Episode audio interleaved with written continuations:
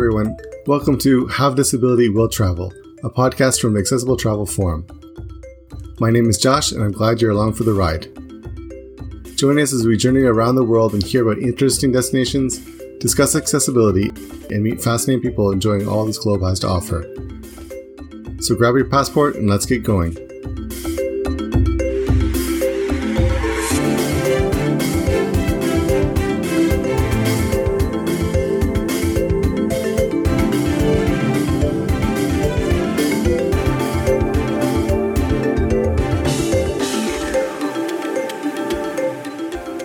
So, you're listening to the second episode.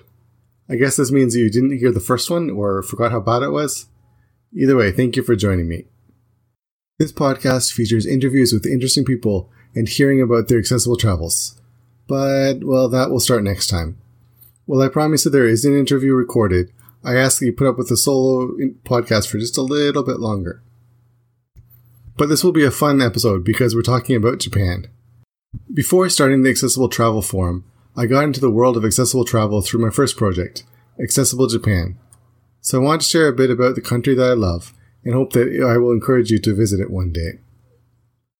I'm sure there are many of you listening today who have always dreamed of visiting the land of ninja, geisha, and crowded trains, but have worried that because of your disability it would not be an option. However, having lived here for over 10 years now, I can assure you that Japan can actually be a great destination to visit no matter what your ability. It seems to me that Japan's biggest problem with being seen as an accessible travel destination is its representation in media. I'm sure that everyone has seen the popular pictures of trains in Japan. The windows are filled with people smushed against the glass. There are a hundred more people waiting on the platform to board the train, and two or three dutiful staff are pushing even more people into the overflowing doors. Who could ride that train in a wheelchair? Or maybe you've seen paths of shrines leading up a moss covered flight of stairs in the forest. Or a small restaurant with only room for two or three people and they need to stand up to eat. These images scream inaccessibility. After seeing those, it seems reasonable to assume that Japan needs to be crossed off your bucket list. Now, these images aren't fabrications. There are impossibly crowded trains at times. Some shrines are not accessible, and there are restaurants that are incredibly small. But these tend to grab the headlines and Facebook shares because they're incredible. Who would want to share a picture of an average train on Twitter? Sure, those situations exist, but I've also been on far more empty trains, visited many accessible shrines, and eaten, perhaps too frequently, at many accessible restaurants. Having lived here for ages now allows me to tell you with confidence that yes, you too can visit Japan and have a great time. I first visited Japan with my dad back in 2000. Even then, I was able to get around by train, but it was limited. Not every station had an elevator, so sometimes we had to get off a station early and walk the rest of the way, or use a different train line.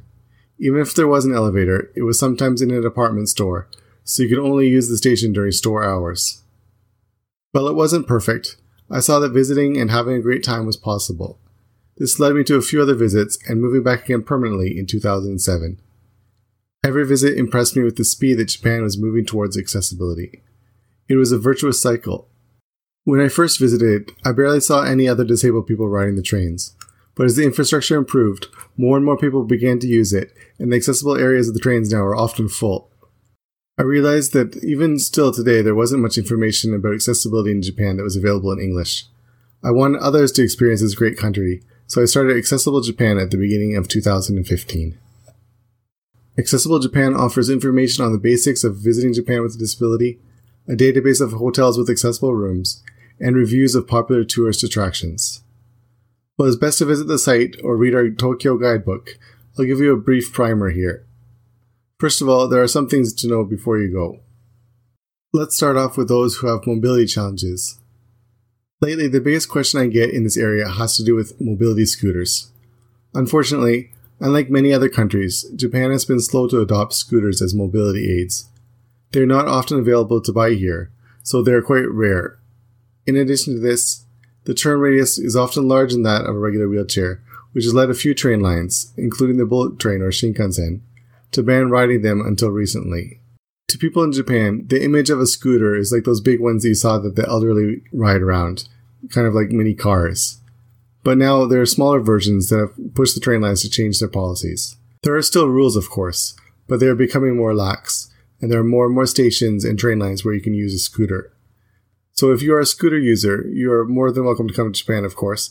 But just I want to warn you that there may be some places where you can't use it as you would think you would be able to, and you might need to transfer out of it into a regular wheelchair while you are transferring trains. Of course, many people plan to rent a wheelchair when they arrive, or maybe they've had an accident and that's why they need to rent a chair when they get here. Or some people need to use hoists to get from their wheelchair to the bed. Now, in other countries, it's easy to rent these type of equipment, but in Japan, the medical rental system is geared towards people who are in the healthcare system. So to use it, you need to actually go through the city. You need to be registered as a person with disability. They introduce you to a, company that can do the rental, and then the rental bills the city, etc. So there's not a real idea of renting to foreign visitors. But uh, through the different interactions I've had over the last couple of years, I've been able to find a couple companies that are willing to try that. And so if you need help with that, please do get in contact and we can point you in the right direction. For those with hearing impairments who are reading the podcast transcript, Japan has its own sign language that is unrelated to ASL in any way. So if you're interested in learning some before visiting, there is at least one YouTube channel that teaches the basics. I can introduce you to that if you like.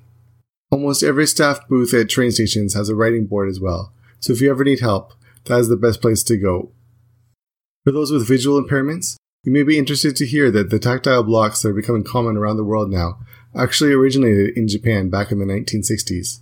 They are everywhere here, and they have two types.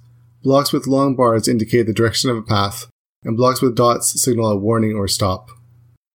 These tactile blocks can also be useful for those with mobility challenges as well, since they always follow the accessible route, and that will often lead to ramps and elevators. For those with visual impairments, when you ride the train, just go to the train staff and tell them where it is you would like to go. A staff member can guide you to the train, and then when you arrive at your destination, somebody will be waiting for you to guide you through the station. One of the downsides, though, is that Japanese Braille has more bumps than English Braille, and is therefore illegible. Well, even if you could read it, it would be in Japanese anyways. Bringing guide dogs to Japan is possible, but it will require working with the Japanese Guide Dog Association and can take up to half of a year to get through all the documentation, so it is important to plan well in advance. All right, so you've got the basics. The next step is preparing to find a place to stay. If you need an accessible hotel room, this can be a bit of a challenge. Only 0.4% of the hotel rooms are wheelchair accessible. That's compared to, say, the 5% that are accessible in the UK. So the government is working on increasing that to 1% by the next couple years. Not only are the number of rooms limited, but many hotels don't list their rooms that are accessible on their English homepages. Why?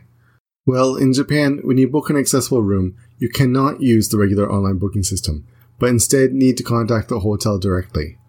The heart of the rule is to make sure that the room only goes to those who actually need it. But that adds an extra hurdle for those who are coming from overseas.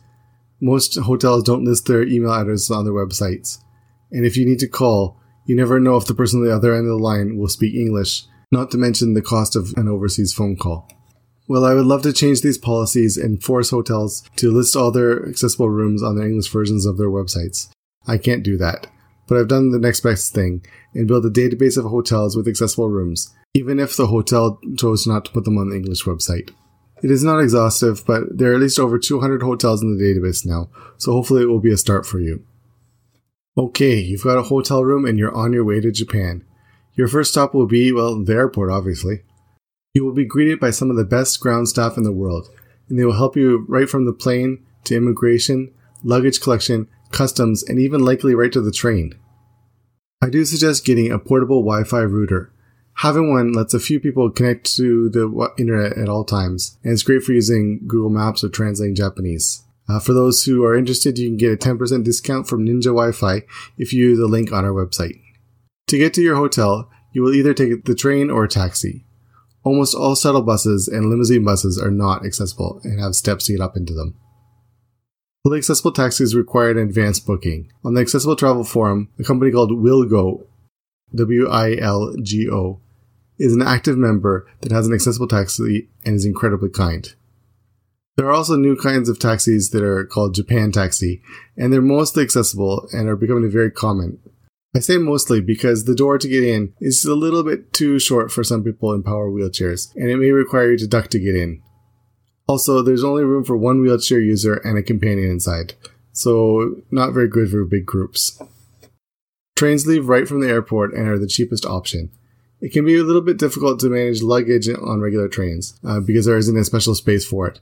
But you can send your suitcases right to your hotel room from the airport. Depending on when your flight arrives, it can be same day services, so this sort of frees you up to explore the city before checking in, as well as not needing to worry about dealing with trying to find your way around the new city with suitcases dragging behind you. Okay, trains. They're my favorite part of accessibility in Japan. Well, maybe second favorite. Trains here are great. Well, more so the service than actually the trains themselves. When you ride the train with a disability, you never need to worry about figuring out where the complicated train lines go. All you have to do is go to the staff at the ticket gate and tell them where you want to go. They will ask you to wait, and then a different staff member will come and guide you to the train. Once on the platform, the staff will put a portable ramp down to help you get over the gap and onto the train. They will call ahead to the station where you're getting off or transferring at, and a staff member will be waiting for you again with a ramp. They will then guide you to your transfer or to the exit. It's probably easier to use the train with a disability than without one. Over 90% of the stations in Tokyo and Osaka are accessible. The further you go from the city, though, is more likely you'll find inaccessible stations, but the staff will warn you before you go. The system is similar for the bullet train as well, but you must book the accessible seat in advance. It may be best to go a few days ahead of time. Between Tokyo and Kyoto, Osaka, that line, there is a multipurpose private room as well as a wheelchair space available. If you are going north of Tokyo, only the wheelchair space is available for booking, and the multipurpose room is saved for people who are not feeling well during the trip. In most major city centers, local buses are wheelchair accessible. The driver will get out and put down a ramp before you get into the back door, and then he will fold up two of the seats so that you can park in the middle of the bus. As with the trains, there are fewer accessible buses when you go further out into the country. Unfortunately, though, nearly all of the highway buses in Japan are not accessible. Okay, we've covered a lot now. Are you feeling hungry? Well, Tokyo has more Michelin starred restaurants than anywhere in the world. But unfortunately, a lot of restaurants here are not accessible. They are often small and have a step at the entrance. This is a problem for me as well, and I've been here for years. The easiest thing to do is to find a department store. The top floor of department stores usually has a number of different restaurants, and more than the ones you'll find on the street, they tend to be accessible. Uh, if you're going to check on our website, we have a couple apps that we link to, uh, such as B Maps, as well as Wheel Log. And these are apps made by Japanese companies to promote accessible mapping. And so they have a lot of restaurants and cafes and bars that are accessible, and they are all also available in English as well. So check out the website for that. I said that my favorite thing in Japan was trains, and I corrected myself. My favorite thing in Japan is the toilets. You will be happy to know that Japan has hundreds and thousands of toilets available throughout the country. They also have accessible toilets, and then they're not just a stall at the back of the regular toilets. They're a separate private room. They're usually beside or between the regular bathrooms and called a multi-purpose toilet. You can find them in big stores, train stations, public buildings, and even in parks. They're all clean and easy to use in a wheelchair. The only downside is that there are no set standard of how it should be laid out. So some are easier to use than others where maybe they'll have lots of handrails but not enough space to move around or they won't have a backrest, something like that. So there's some variation, but it's impossible to not find a bathroom here. Alright, finally it's time to see the sights. And there are a lot of things to see in Japan. I can't explain all of them here, but uh, I have a large number of reviews on the site that I recommend you check out. Uh, for Tokyo, I highly recommend uh, you see Sensoji Temple as well as Meiji Shrine. They both have done a great job of adding ramps and elevators in a style that fits with the aesthetic of the site, so it doesn't ruin the feeling, but it's also completely accessible to those who have disabilities. Well, I think that wraps it up for being a primer of enjoying Japan. But of course, I invite you to visit the site and browse around. You can find us at www.accessible-japan.com that's www.accessible-japan.com. Or you can just Google search for Accessible Japan and probably at the top of the list. We're also on Facebook and Twitter and Instagram as Accessible Japan. Please like and follow us. If you have any questions, feel free to ask us in the Japan discussion on the Accessible Travel Forum, and we will answer ASAP. There are also a number of other people who are sort of pros, uh, like the Wilgo I mentioned before, as well as some other volunteers who are good at uh, finding answers quickly for you. So please come and chat with us there. And after that, well, we're looking forward to seeing you in Japan.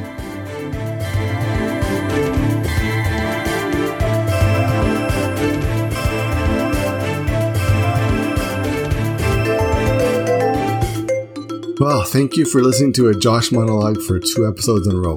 But don't worry, we have our first interview recorded, and you can enjoy hearing someone else do most of the talking next time. Please join us on Accessible Travel Forum, www.accessibletravelforum.com. Ask questions and please share your knowledge. The more users we have, the more useful the site will become. You can also follow us on Twitter at AccessibleTF. That's at AccessibleTF Please do subscribe to this podcast and share it with your friends. Also, if you have suggestions for people who we can interview, and that can include yourself if you find yourself interesting and think that you should be interviewed, uh, please contact us at podcast at accessibletravelforum.com. That's podcast at accessibletravelforum.com. Keep on enjoying your travels, and hopefully, we'll bump into each other somewhere along the way. Until next time, I'm Josh, and this is Have Disability Will Travel.